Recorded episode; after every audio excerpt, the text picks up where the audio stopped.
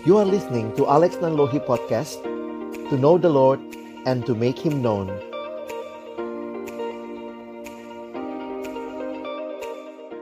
Teman-teman sekalian, sebelum kita membaca merenungkan firman Tuhan, kita berdoa.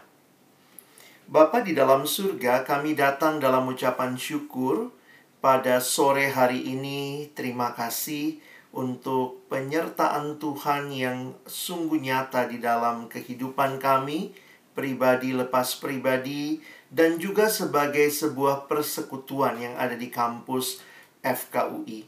Kami berdoa ya Tuhan, kesempatan ibadah ini. Biarlah kembali Tuhan yang menyatakan kehendak-Mu, Tuhan yang menyatakan apa yang menjadi maksud-Mu.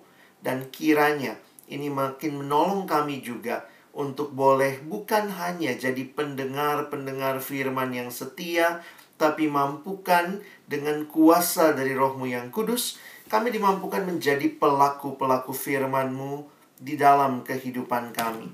Kami menyerahkan waktu ke depan, Tuhan yang memimpin, baik di antara kami yang mendengar, Tuhan tolong kami bisa berkonsentrasi, jauhkan dari segala gangguan, dan kami bisa mengikutinya hingga selesai nanti menyerahkan waktu ke depan ke dalam tangan pengasihanmu di dalam nama Tuhan Yesus Kristus kami menyerahkan pemberitaan firman-Mu.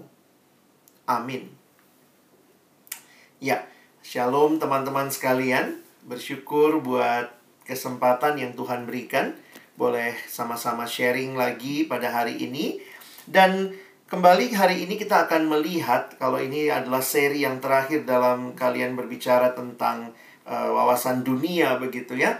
Dan memang menarik sekali untuk kita harus memperhatikan dengan seksama bahwa kekristenan sangat berdasarkan kepada apa yang Allah sampaikan di dalam firman-Nya.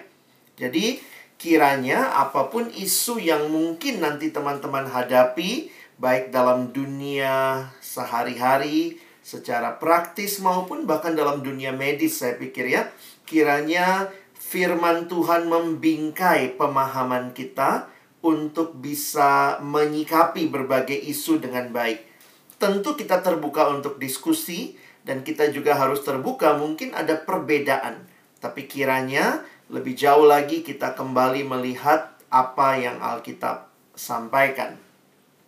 Nah, hari ini kita akan bicara soal gender equality dan uh, saya coba siapkan satu presentasi Sebenarnya saya ingat juga tahun yang lalu, kira-kira bulan November dalam persekutuan SEUI, saya dan uh, Bang Niko ya membahas tema ini ya.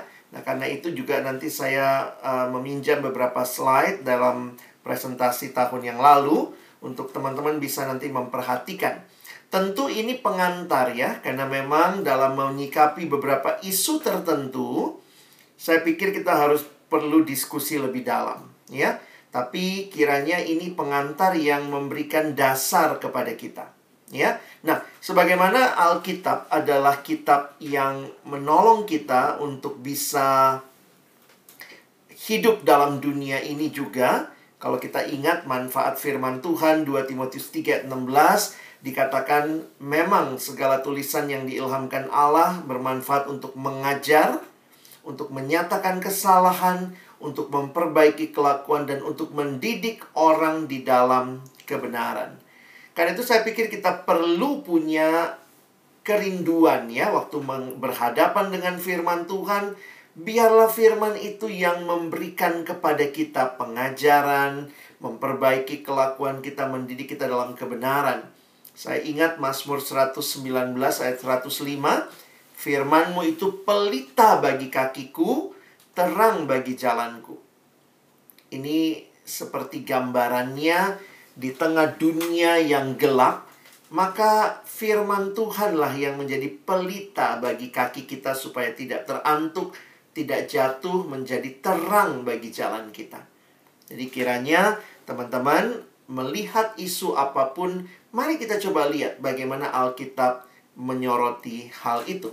Nah, belakangan ini atau mungkin bukan belakangan ini ya atau dalam dunia modern ketika terjadi banyak pergeseran termasuk di dalam masyarakat secara sosial maka kita melihat isu tentang misalnya gender equality menjadi satu isu yang juga sering kali banyak dibahas.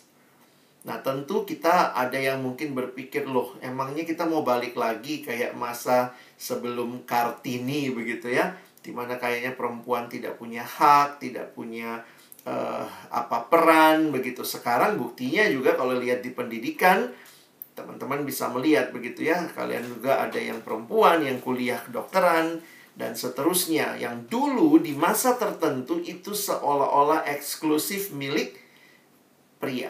Nah, jadi kemudian kita melihat banyak perbe perbedaan yang terjadi, pergeseran yang terjadi, tapi sebenarnya bagaimana Alkitab menyoroti hal ini? Apakah Alkitab memang melihat gender itu dalam arti uh, maskulin, feminin ya, laki-laki, perempuan, apakah itu dilihat sebagai sesuatu yang tidak equal? Nah, saya pikir uh, di sinilah kita mau coba membahasnya ya. Nah, bagian perenungan firman Tuhan yang bisa kita baca di dalam Kejadian 1 ayat 27. Kitab Kejadian mencatat awal mula segala sesuatu termasuk awal mula manusia. Nah, perhatikan dalam kejadian 1 ayat 27, maka Allah menciptakan manusia itu menurut gambarnya.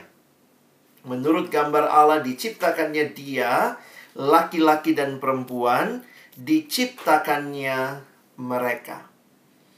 Kitab suci memberikan satu apa ya pengantar buat kita ketika kita berbicara tentang manusia maka langsung digambarkan kita adalah ciptaannya Allah. Ciptaannya Allah berarti kita bukan makhluk yang independen.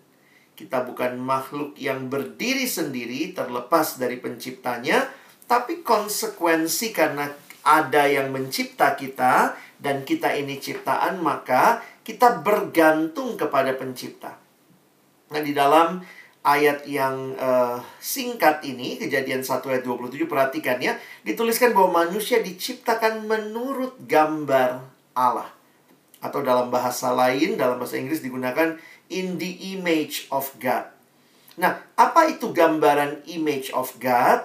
Ini adalah satu penggambaran di mana manusia itu diciptakan mewakili Allah para ahli teologi berdiskusi tentang apa sih artinya gambar Allah. Apalagi kalau kita pahami bahwa Allah adalah roh. Tidak punya fisik seperti kita. Karena itu, apa maksudnya segambar dan serupa dengan Allah? Apa maksudnya in the image of God? Apanya yang sama? Apakah fisiknya? Nah, kita bukan mendiskusikan hal itu, tapi kita melihat dalam karakternya, di dalam apa ya manusia diciptakan di dalam satu posisi yang penting diberikan otoritas. Nah karena itu kalau nanti teman-teman melanjutkan ke ayat 28 Allah kemudian memberikan kepada mereka kuasa atas ikan-ikan di laut burung-burung di udara dan kuasa itu secara khusus dinyatakan ketika manusia memberikan nama kepada segala ciptaan itu salah satu hal yang penting di dalam penciptaan adalah masalah naming, memberikan nama karena itu exercise authority, ya.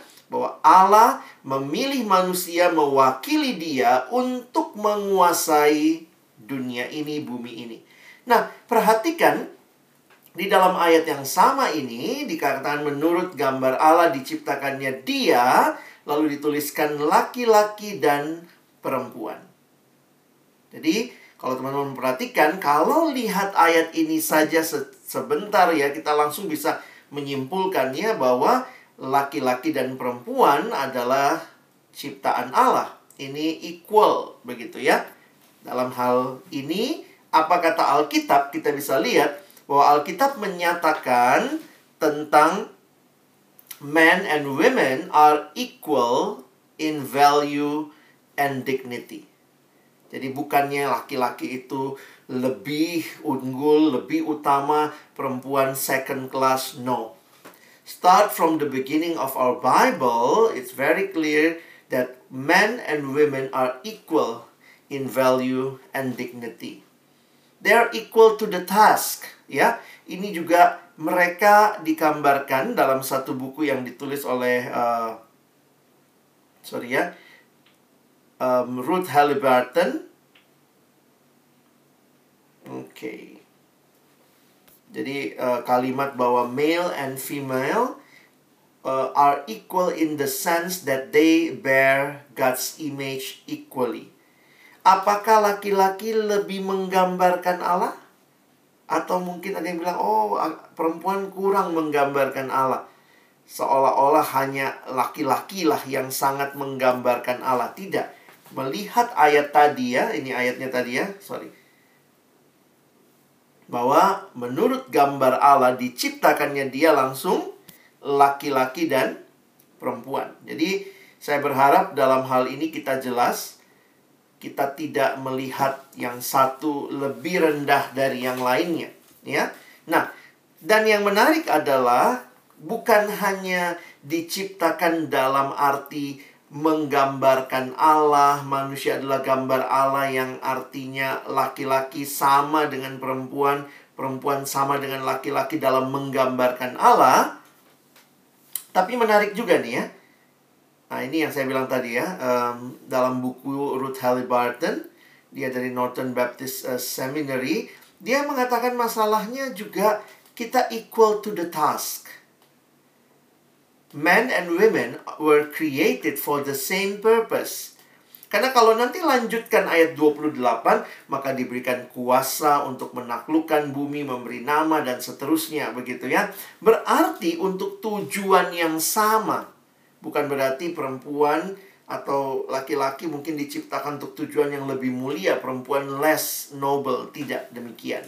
Nah, kalau kita telusuri sepanjang Alkitab, kita melihat bagaimana Allah bekerja, tentu kita tidak bisa tutup mata bahwa Alkitab kita diberikan dalam konteks budaya Yahudi. Dan dalam budaya Yahudi, tidak bisa kita tutup mata juga bahwa memang ada pembagian dalam peran laki-laki dan perempuan. Tetapi ini bukan berarti perempuan lebih rendah dari laki-laki. Atau laki-laki dikatakan lebih uh, lebih mulia, lebih manusia dibanding perempuan. Tidak demikian. Karena perhatikan ya, equal uh, dalam source-nya kita sama-sama gambarnya Allah, baik laki-laki dan perempuan dan even equal to the task. Tugasnya, tujuannya pun sama begitu ya. Untuk mengurusi bumi ini, kira-kira secara sederhana demikian. Dan perhatikan sepanjang Alkitab, kita melihat ya, bagaimana equality ini dalam hal equality in the image of God juga diteguhkan di dalam perjanjian baru. Contoh, kalau teman-teman lihat ya, kisah Rasul 2 ayat 17 sampai 18, ketika Roh Kudus dicurahkan dan dikutip nubuat yang disampaikan oleh Nabi Yoel di dalam uh, Kisah Rasul pasal kedua, saya bacakan ayat 17 dan 18. Akan terjadi pada hari-hari terakhir, jadi ini firman Tuhan menggenapkan yang Yoel sampaikan, ini yang dikutip oleh Rasul Petrus waktu dia berkhotbah ya. Saya ulangi ayat 17. Akan terjadi pada hari-hari terakhir, demikianlah firman Allah, bahwa aku akan mencurahkan rohku ke atas semua manusia, maka, nah perhatikan ya, anak-anakmu laki-laki dan perempuan akan bernubuat, dan teruna-terunamu akan mendapat penglihatan-penglihatan, dan orang-orangmu yang tua akan mendapat mimpi. Lalu, bagian ayat yang ke-18, juga ke atas hamba-hambaku, laki-laki dan perempuan akan kucurahkan rohku pada hari-hari itu dan mereka akan bernubuat. Jadi perhatikan ya. Jadi bukan hanya laki-laki tapi juga perempuan, ya. Dan kalau kita perhatikan ini digenapkan di ayat 41. Karena itu kita lihat dalam kisah Rasul 2 ayat 41, saya yakin sekali bahwa di situ yang dibaptis bukan hanya laki-laki, dikatakan bertambah kira-kira 3.000 jiwa. Apakah hanya 3.000 laki-laki? Kalau kita lihat ini menggenapkan kisah Rasul 2 ayat 17-18, berarti ada perempuan di situ. Bahkan kita perhatikan nanti lebih jauh lagi. Laki-laki perempuan menerima karunia roh untuk kepentingan gereja. Dan di dalam Kristus. Galatia pasal 3 ayat 28. Ini ayat penting ya. Coba kita lihat sama-sama. Jadi ketika Paulus berbicara tentang bagaimana Injil menyelamatkan, maka Injil yang menyelamatkan itu bukan milik satu kelompok yang eksklusif, tidak. Tapi karena itulah Paulus menegaskan kisah Rasul, uh, sorry, Galatia 3 ayat 28 ya, saya bacakan buat kita. Dalam hal ini, tidak ada orang Yahudi atau orang Yunani, tidak ada hamba atau orang merdeka, tidak ada laki-laki atau perempuan, karena kamu semua adalah satu di dalam Kristus Yesus. Dan jikalau kamu adalah milik Kristus, Berarti kamu dan laki-laki perempuan, Tuhan hamba semua tadi ya. Maka kamu juga adalah keturunan Abraham dan berhak menerima janji Allah. Jadi, teman-teman, perjanjian baru meneguhkan tentang equality ini. Nah, tapi sadar atau tidak ketika berbicara laki-laki dan perempuan, nah ini dua gender yang berbeda. Kita tidak bisa tutup mata untuk hal itu. Jadi Alkitab berbicara bahwa men and women are equal in many things. But at the same time, we need to acknowledge that the Bible also said that men and women have different roles in marriage as part of the created order. Memang ini eksklusif kalau kita perhatikan dalam kaitan pernikahan. Nah, ini implikasinya bisa ke semua bagian, tapi perhatikan secara lebih khusus di dalam kaitan pernikahan ada different roles. Nah, jadi sering kali begini. Orang-orang sekarang mengkaitkan karena ada different roles-nya lalu seolah-olah different roles-nya itu membuat tidak equal. Nah, saya pikir makanya coba teman-teman ikutin alur pikirnya. Kalau kita berbicara kita equal? Yes, we are equal. In many ways, kita udah bahas karena sama-sama kita adalah gambar Allah yang diciptakan oleh Allah, laki-laki perempuan, tidak ada perbedaan dan dituluskan. Roh Kudus turun ke atas laki-laki, ke atas perempuan, semua mengalami tidak ada lagi perbedaan laki-laki perempuan dalam Kristus. Tapi di dalam hal roles ada perbedaan. Nah, ini dikaitkan juga dengan part of the created order. Jadi, perhatikan beberapa kali argumen yang muncul di Alkitab adalah argumen tentang created order. Maksudnya, ketika Allah mencipta, ada yang dicipta pertama. Dan itu menjadi alasan untuk memberikan uh, pemahaman pentingnya juga keteraturan dalam roles itu. Nah, secara khusus ini kira-kira kesimpulannya gitu ya. Teman bisa baca juga di dalam banyak bagian bahwa laki-laki sebagai kepala dan perempuan kalau kita perhatikan bahkan sejak kejadian pasal yang kedua dituliskan sebagai penolong yang sepadan. Sehingga perhatikan ya secara secara roles-nya man's responsibility to provide for and protect and women's responsibility to care for the home. Nah, teman-teman perhatikan, tentu kita bisa banyak diskusi. Apakah nanti kemudian kalau menikah, satu boleh kerja atau ini nggak boleh kerja. Gimana kalau dokter, dua-duanya pada kerja. Bukannya sudah sekolah lama-lama, masih jadi ibu rumah tangga aja. Saya pikir itu another discussion yang bisa kita elaborate lagi. Tetapi perhatikan bahwa di dalam tatanan family yang Tuhan create, ini yang harus tidak boleh kita lupa. Laki-laki sebagai kepala dan perempuan sebagai penolong yang sepadan. Nah, ini beberapa implikasinya yang saya harap kita pahami dulu. Ya, implikasi berkaitan dengan hal itu. Yang pertama, so both male and female were created in God's image, equal before God as persons and distinct in their manhood in their manhood and womanhood. Okay? Second, distinctions in masculine and feminine roles, ah, itu bukan terjadi begitu saja teman-teman ya. Are ordained by God as part of the created order. Siapa yang merancangkan itu? Ya Tuhan yang ciptakan kita. Jadi dia yang mendesain kita. Lalu man's headship in marriage was established uh, even before the fall. Jadi kadang-kadang ada yang berpikir atau melihat ayat-ayat laki-laki akan menjadi pemimpin. Kesannya itu setelah jatuh dalam dosa tuh, makanya lu mau mimpin gua ya. Tapi no, man's headship in marriage was established by God even before the fall. And that was not a result of sin. Jadi saya harap kita bisa menempatkan diskusi kita dalam hal ini. Karena memang ada yang mengatakan itu tuh salah satu mau menguasai yang lain itu karena dosa. Saya pikir nggak demikian penjelasan yang disampaikan di dalam kitab suci. Bahkan sebelum manusia jatuh dalam dosa. Ya, tetap ordernya yang diciptakan laki-laki dulu, baru perempuan. Sehingga laki-laki sebagai kepala. Nah, bagaimana menghayati ini? Memang tidak bisa tidak konsep tentang menguasai, memimpin di dalam dunia yang sudah jatuh ke dalam dosa itu cenderung opresif. Padahal sebenarnya kalau kita perhatikan dengan baik dalam Alkitab bukan itu pesan yang disampaikan dengan adanya laki-laki ditetapkan sebagai pemimpin. Tetapi untuk memimpin, untuk uh, untuk uh, memelihara, menjaga, melindungi.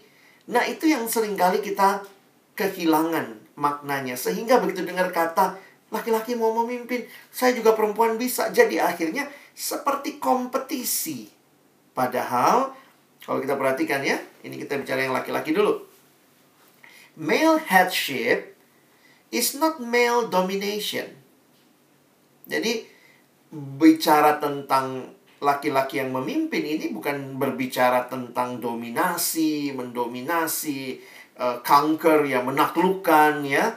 Itu bukan itu istilah-istilah yang diberikan di dalam Alkitab. In the partnership of spiritually equal human beings men and women the man bears the primary responsibility to lead the partnership in a God glorifying direction. Kenapa ini jadi penting ya? Saya pikir juga memang ya ketika sudah jatuh ke dalam dosa, banyak yang masalahnya bukan di sebenarnya bisa jadi begini, bisa jadi bukan masalah di identitasnya, tapi di role-nya. Jadi ya dia udah ngerti, saya perempuan, saya laki-laki. Tapi ketika sudah bicara roles-nya, nah ini yang sering kali jadi masalah. Nah, uh, saya kasih contoh lah ya, bahwa kadang-kadang kalau kita lihat kondisi sekarang, kita lihat juga tuh laki-laki yang tidak cukup kuat memimpin. Nah, ya. Saya pikir itu juga bagian dari distorsi dosa dalam hidup kita. Poin poin saya bukan begini ya, ini bukan memimpin dalam arti jabatan dan seterusnya, tetapi seharusnya laki-laki lah yang take lead dalam realita normal. Ya, mungkin kalau misalnya maaf kata ya ketika misalnya yang laki-laki kena stroke lalu kemudian uh, tidak bisa tidak berdaya lalu kemudian perempuannya yang take lead. Nah that's another thing ya. Tapi di dalam created order ya laki-laki yang memimpin. Nah ini ya implikasinya banyak ya. Jadi saya pernah ketemu dengan ada alumni yang istrinya cukup dominan ya. Kalian perempuan-perempuan di PMK di persekutuan oikumene di PO tuh kadang-kadang perempuannya kayak leader banget ya somehow saya tanya sama kakak itu, kakak gimana? Karena saya lihat memang suaminya cenderung lebih tenang gitu ya. Dia bilang, sebagai perempuan setelah saya menikah, saya harus belajar untuk memberikan kesempatan suami saya memimpin. Tentu juga dalam kelemahan suaminya yang ternyata tidak terlalu memimpin banget, tapi dia memberi kesempatan itu dan akhirnya kepemimpinan si abang ini makin kelihatan. Jadi bagi saya menarik ya, ketika kita bicara uh, ini implikasinya apa nih kita belajar seperti ini.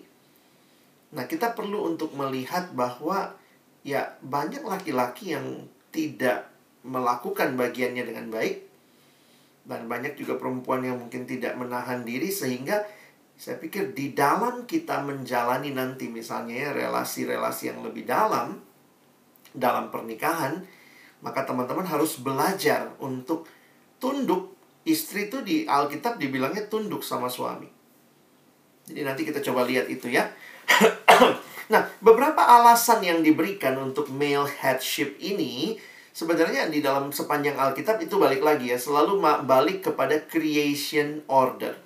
Misalnya, ya ini beberapa ayat saja. Ordernya Adam diciptakan pertama, baru Hawa. Jadi ini yang juga bahkan Paulus ngomong ya dia waktu jelasin inget loh Hawa yang tergoda duluan begitu ya. Nanti kita lihat ayat itu ya. Lalu kemudian bicara representatif kelihatan tuh di yang yang dikatakan uh, yang disebut adalah Adamnya. Jadi berarti ada peran khusus laki-lakinya. Nah ini kadang-kadang laki-lakinya yang mungkin juga perlu belajar untuk menyadari peran khususnya itu. Jadi ketika dikatakan Adam mewakili kita ya, bukan Hawanya yang mewakili, tapi Adamnya. Ya. Bahkan ini salah satu secara teologis lah ya. Kalau kita melihat salah satu bentuk exercise authority itu adalah dengan naming ya, memberi nama.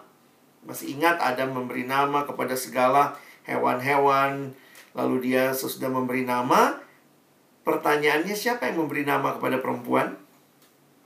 Kejadian 2 ayat 23 juga menyatakan ternyata Adam yang memberi nama kepada perempuan. Jadi sebenarnya the naming of woman Allah menciptakan perempuan dan membawanya kepada laki-laki dan laki-laki memberi nama kepada perempuan. Jadi ini sebenarnya satu bentuk kalau kalian hayati ini tanpa distorsi dosa ya jangan langsung bayangkan oh kayak di sinetron suaminya pukul-pukul istrinya, istrinya kayak babu dijadiin apa, ayo lu kerjain ini, kerjain itu. Tapi kalau lihat awalnya desainnya, di mana laki-laki diciptakan sebagai kepala, ya untuk melindungi istrinya, melindungi yang perempuan, mencintai, memberikan segalanya, ya. Nah, jadi mari kita lebih positif melihat ini ya, bahwa sebenarnya rancangan Allah indah sekali. Lihat lagi ya, the naming of human race uh, kan nggak dibilang anak-anak Hawa ya, tapi dibilangnya anak-anak Adam. Jadi itu kelihatan bahwa Alkitab juga menunjukkan hal ini. The primary accountability, ya, waktu dijatuh dalam dosa. Kalau kita mau pikir-pikir ceritanya kan yang makan duluan Hawa ya. Tapi yang diminta pertanggungjawaban oleh Tuhan siapa? Adam. Jadi sebenarnya laki-laki tuh punya bagian untuk memimpin, melindungi karena istilahnya ya Tuhan bilangnya kau makan buah pohon itu Adam. Tuhan bisa aja langsung nanya Hawa, Hawa enak nggak? Lu kan yang makan duluan gitu ya. Dan Hawa diciptakan sebagai penolong Adam. Itu kalimatnya di Alkitab begitu ya dan tanda kutip bukan sebaliknya. Penolong berarti yang disupport. Kenapa disupport? Karena dia yang memimpin, kira-kira seperti itu. Ya.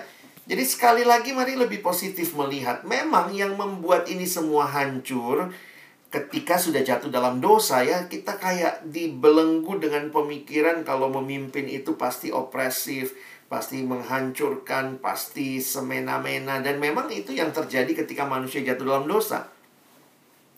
Tadi kita bilang gitu ya, yang makan duluan Hawa ya. Tapi ini mungkin pertanyaan menarik juga ya, di mana Adam selama Hawa digoda oleh ular? Coba lihat di Alkitab ya. Saya coba aja kita lihat kejadian pasal 3. Bagi saya ini menarik sebenarnya ya. Coba teman-teman perhatikan ya. Saya baca mulai ayat, ayat 1 ya. Adapun ular ialah yang paling cerdik dari segala binatang di darat yang dijadikan oleh Tuhan Allah. Ular itu berkata kepada perempuan itu, Tentulah Allah berfirman, semua pohon dalam taman ini jangan kamu makan buahnya, bukan? Jadi kita sedang bayangkannya apa nih?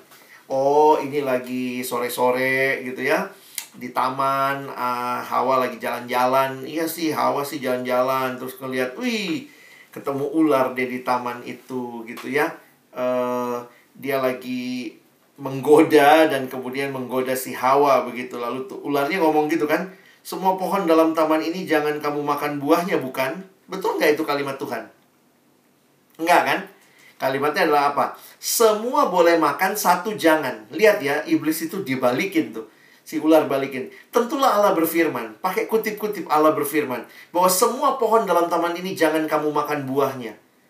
Jadi Hawa pun, Hawa PA-nya ngelotok juga ya. Hawa langsung ngomong sama ular. Bukan gitu lar gitu ya. Nggak gitu. Semua boleh makan, satu jangan. Coba lihat ceritanya ya. Ya ayat yang berikutnya ya. Ayat 3, ayat 2. Lalu sahut perempuan itu kepada ular itu. Dia benerin PA-nya. Ular, buah pohon-pohonan dalam taman ini boleh kami makan. Tapi tentang buah pohon yang ada di tengah-tengah taman, Allah berfirman, jangan kamu makan ataupun raba buah itu, nanti kamu mati. Nah, lihat ayat 4. Tetapi ular itu berkata kepada perempuan itu, nah masuk nih, sekali-kali kamu tidak akan mati. Tetapi Allah mengetahui bahwa pada waktu kamu memakannya, matamu akan terbuka dan kamu akan seperti menjadi seperti Allah, tahu tentang yang baik dan yang jahat. Jadi kadang-kadang kalau kita membayangkan, iya sih, Hawa sih, kebablasan dia. Terus kayaknya laki-laki lebih baik gitu. Wah, kalau gua yang itu gua nggak bakal deh. Hawa sih, perempuan memang gampang ditipu begitu ya. Tapi lihat ya, Lihat ceritanya. Semoga ini membukakan pemikiran teman-teman. Lihat ayat yang ke-6.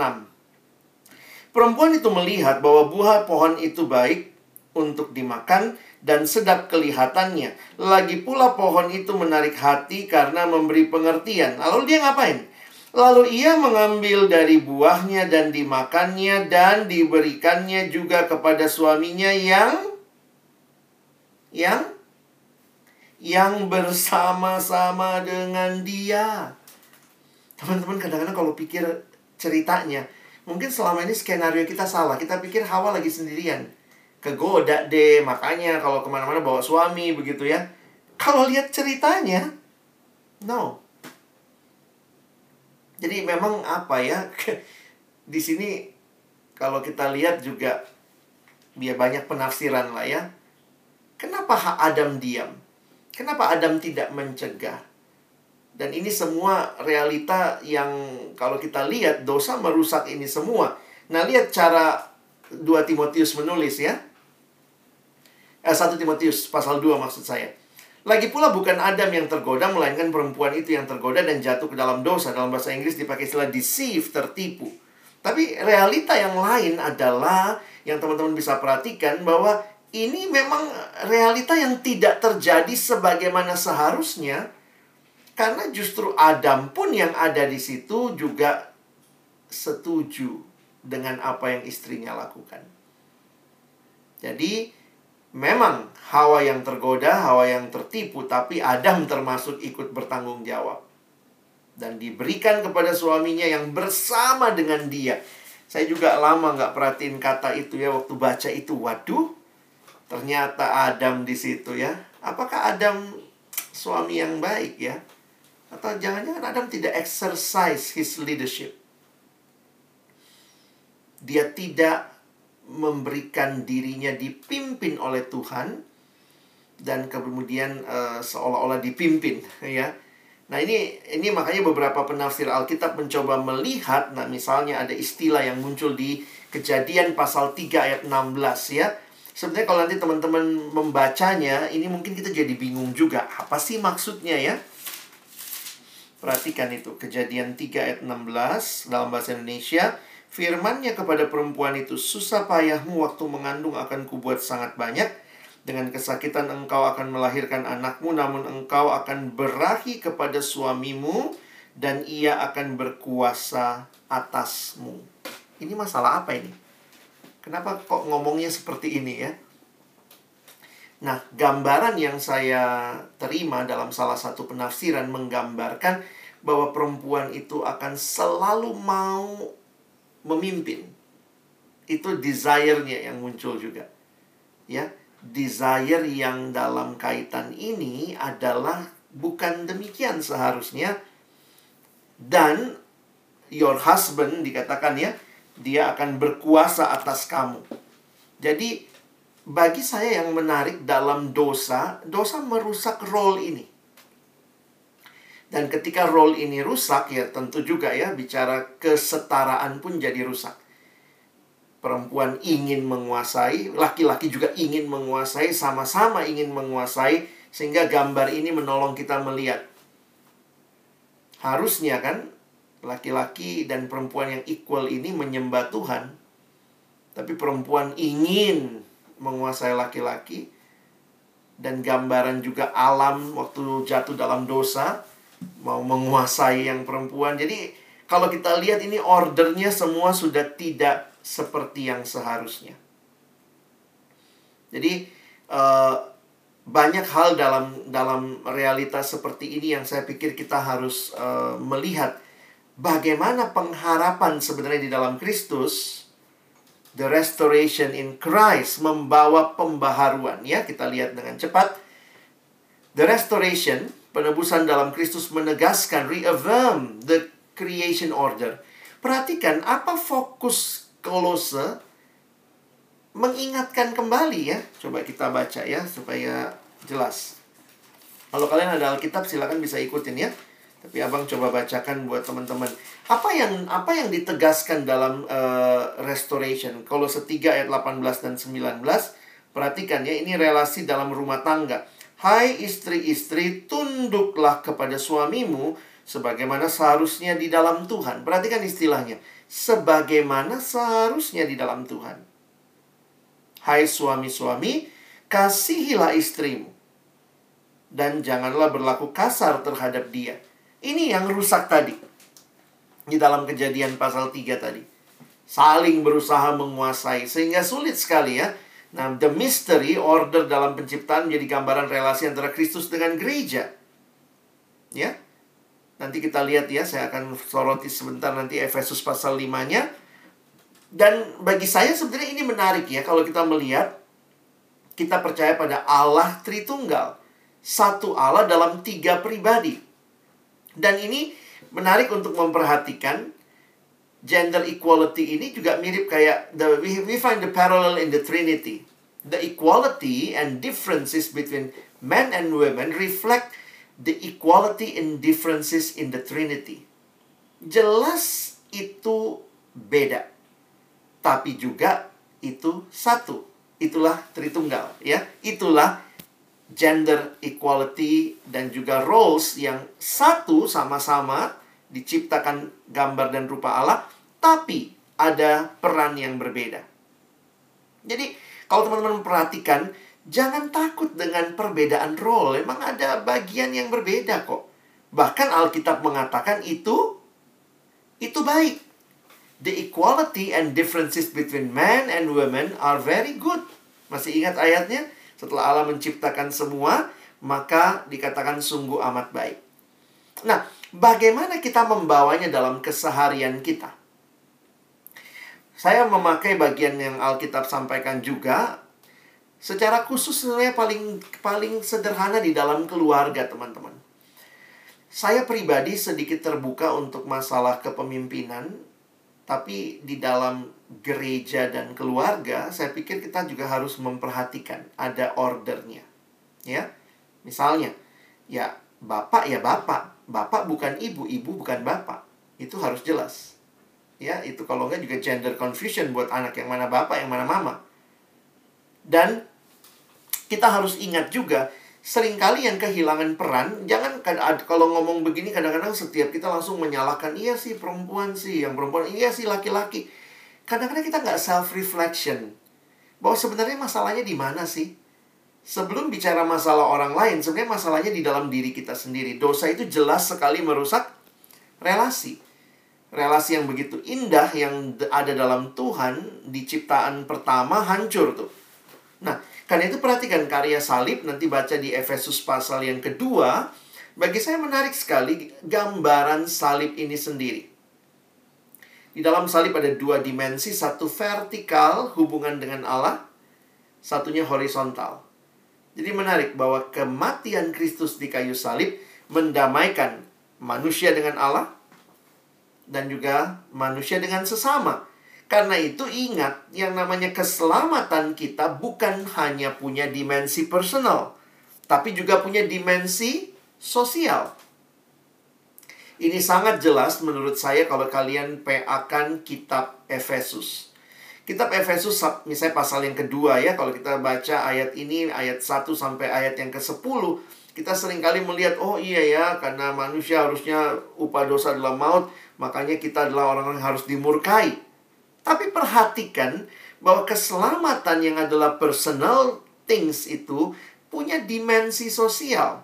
Karena di Efesus 2 ayat 11 sampai 22 bagaimana kematian Kristus telah menyatukan pertama-tama merubuhkan tembok pemisah dan membawa menjadi satu di dalam tubuhnya.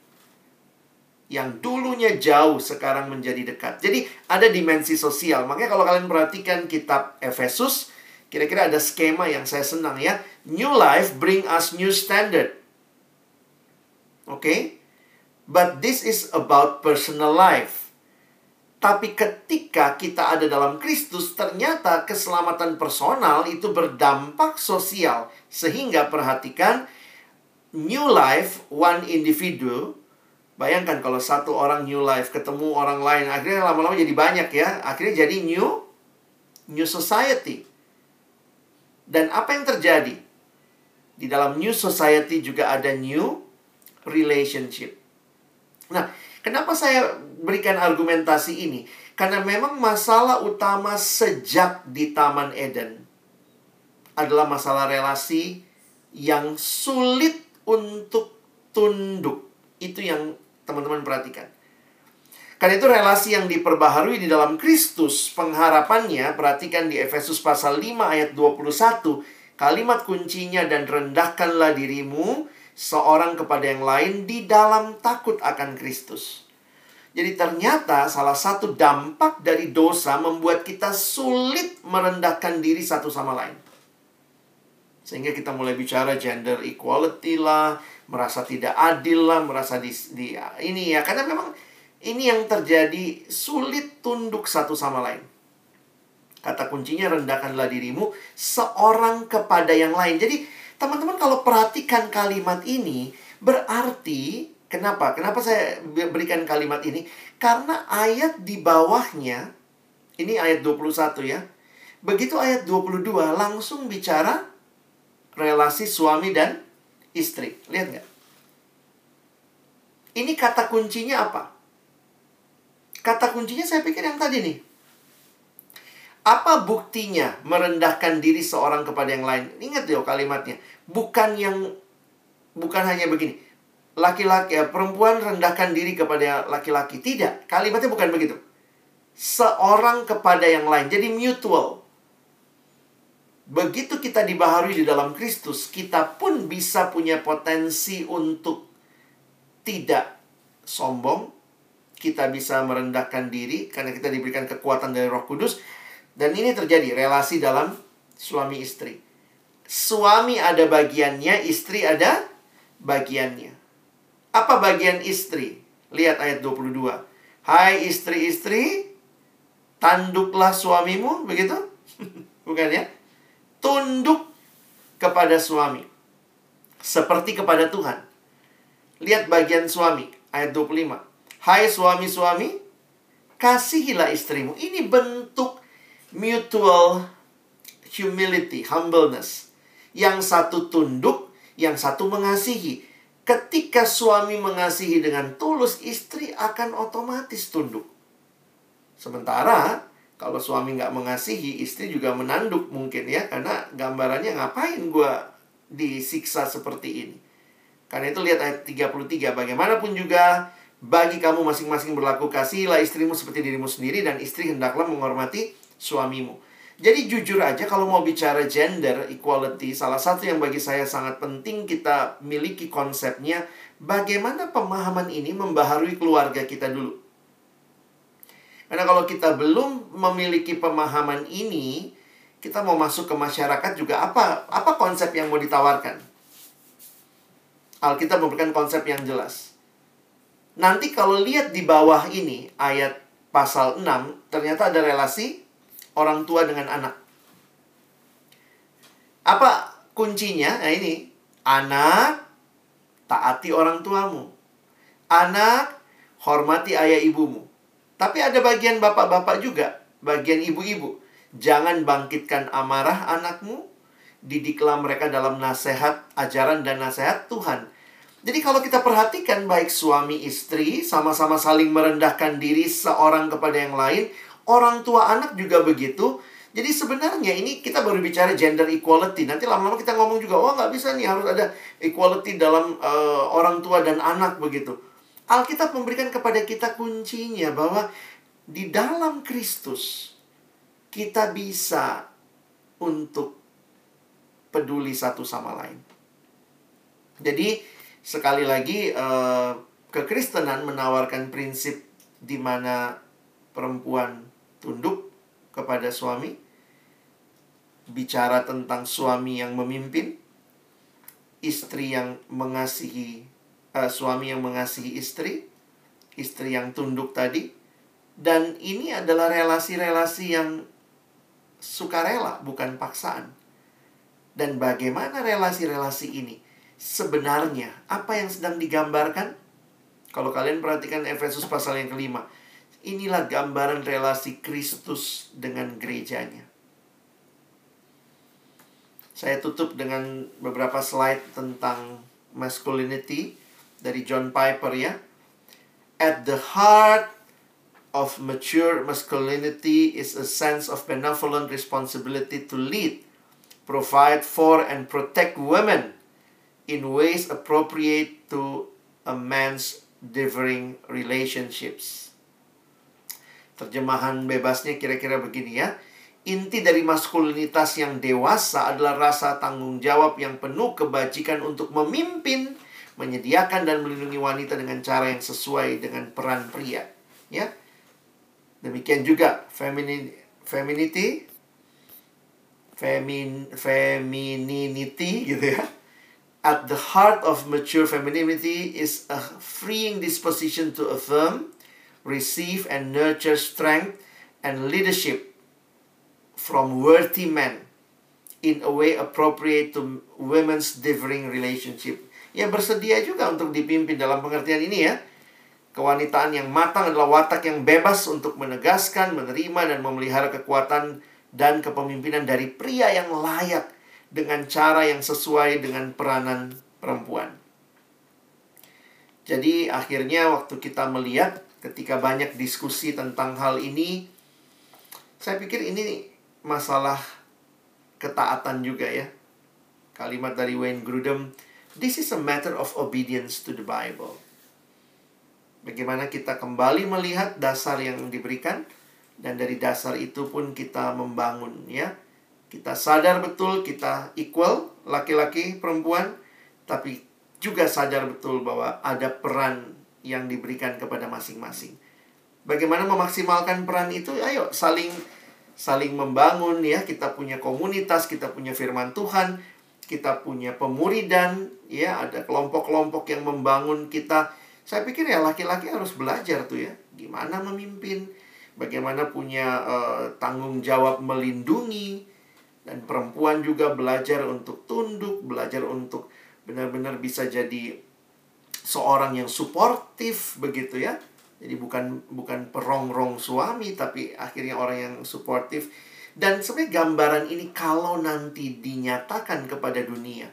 Saya pikir ini bukan gambaran yang opresif ya. Orang bilang aduh istri yang iye-iye aja yes man, yes man waduh nggak kepake itu bang yaitu konsep mana dulu yang dipakai. Kalau kita pakai konsep Alkitab, sebenarnya justru akan terlihat dengan sangat indah. Karena kalimat Alkitab menarik. Seperti istri tunduk kepada suami, demikian juga jemaat tunduk kepada Kristus. Jadi gambarannya menarik. Kita tunduk kepada Kristus kenapa sih? Terpaksa. Kalau kita terpaksa ya kita belum mengerti kekristenan ya Kenapa kita tunduk kepada Kristus? Kenapa kita mau taat? Karena kita tahu bahwa dia mengasihi kita luar biasa bahkan memberikan segalanya buat kita. Karena itu kita tunduk dalam dalam keyakinan, kepasrahan dan percaya bahwa dia memberikan yang terbaik buat kita. Jadi uh, kira-kira tema seperti ini gunanya apa kita bahas sekarang ya? Supaya kalian juga bisa punya prinsip konsep yang benar Nanti silakan bisa baca banyak literatur, bisa lihat uh, beberapa YouTube yang ada misalnya. Dan poin saya adalah begini.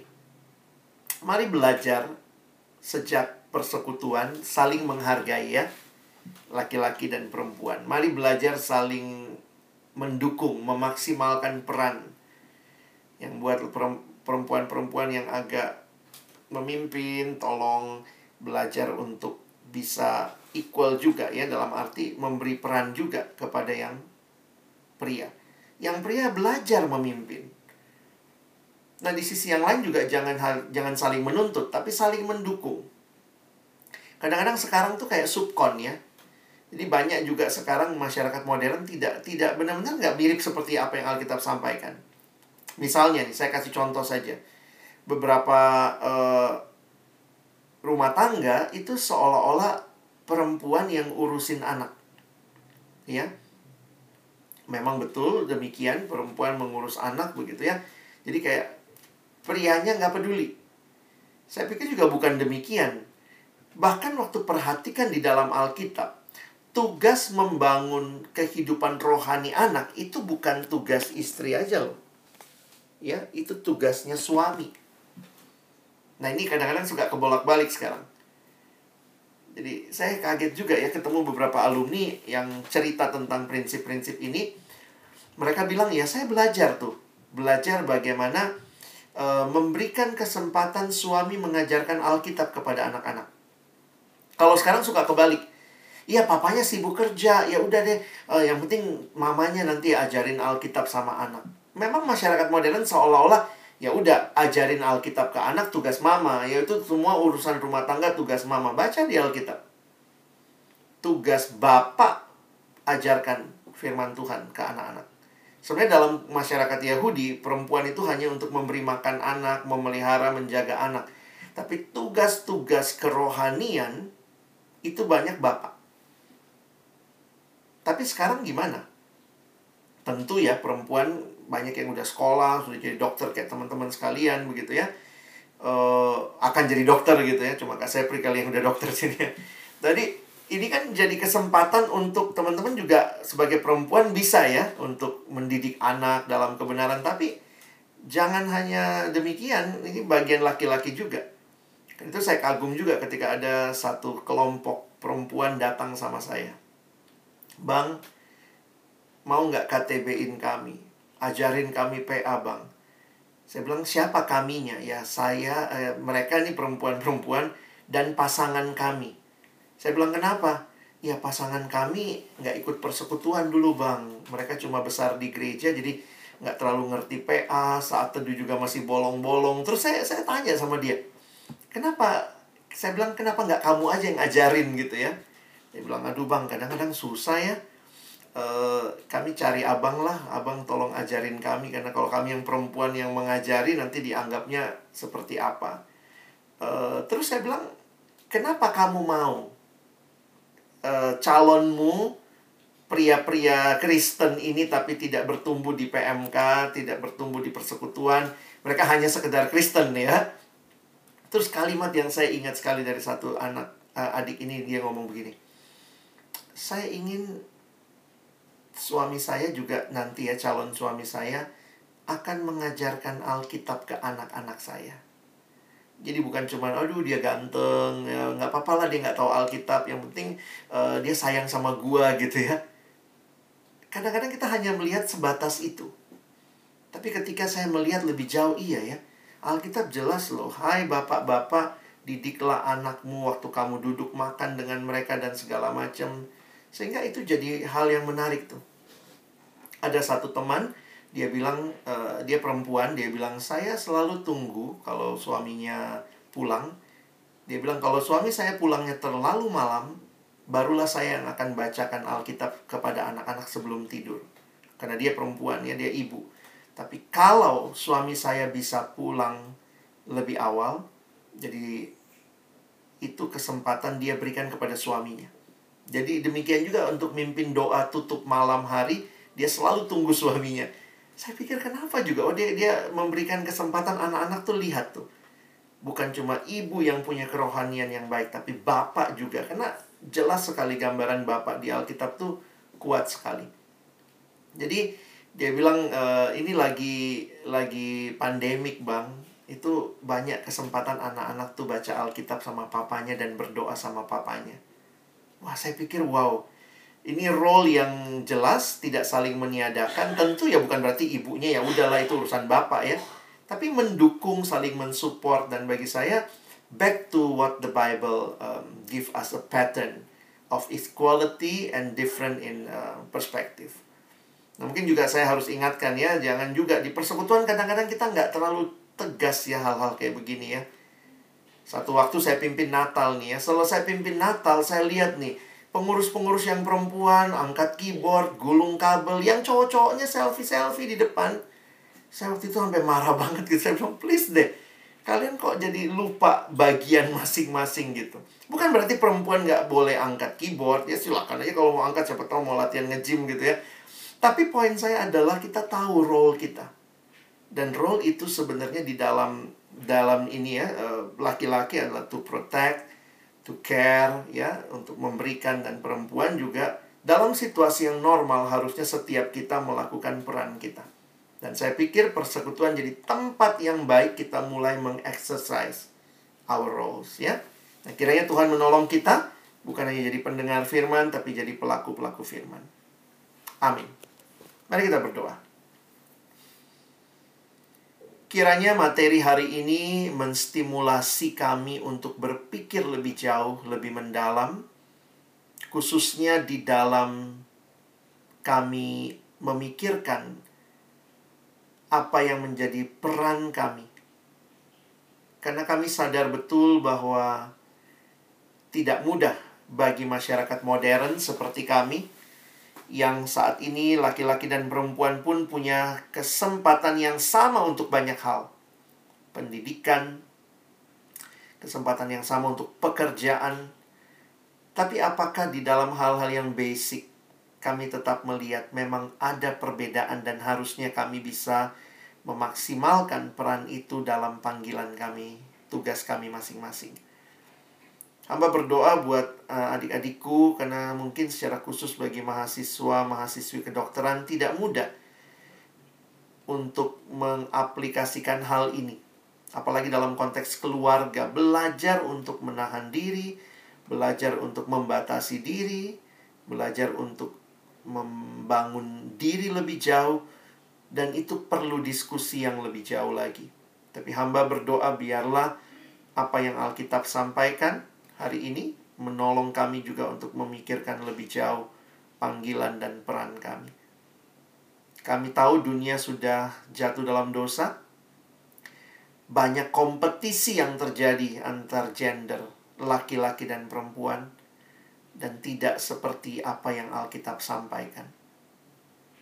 Saling menekan, saling menginjak, saling menindas. Itulah bentuk-bentuk yang kami lihat tapi Alkitab memberikan pemahaman sebagaimana Kristus, kepala tubuh, rela memberikan segalanya untuk yang dipimpin, yang dikasihi. Dan yang dikasihi tunduk sepenuhnya karena sangat menikmati kasih itu. Kami berdoa kiranya ketundukan seperti ini. Otoritas bukan dominasi.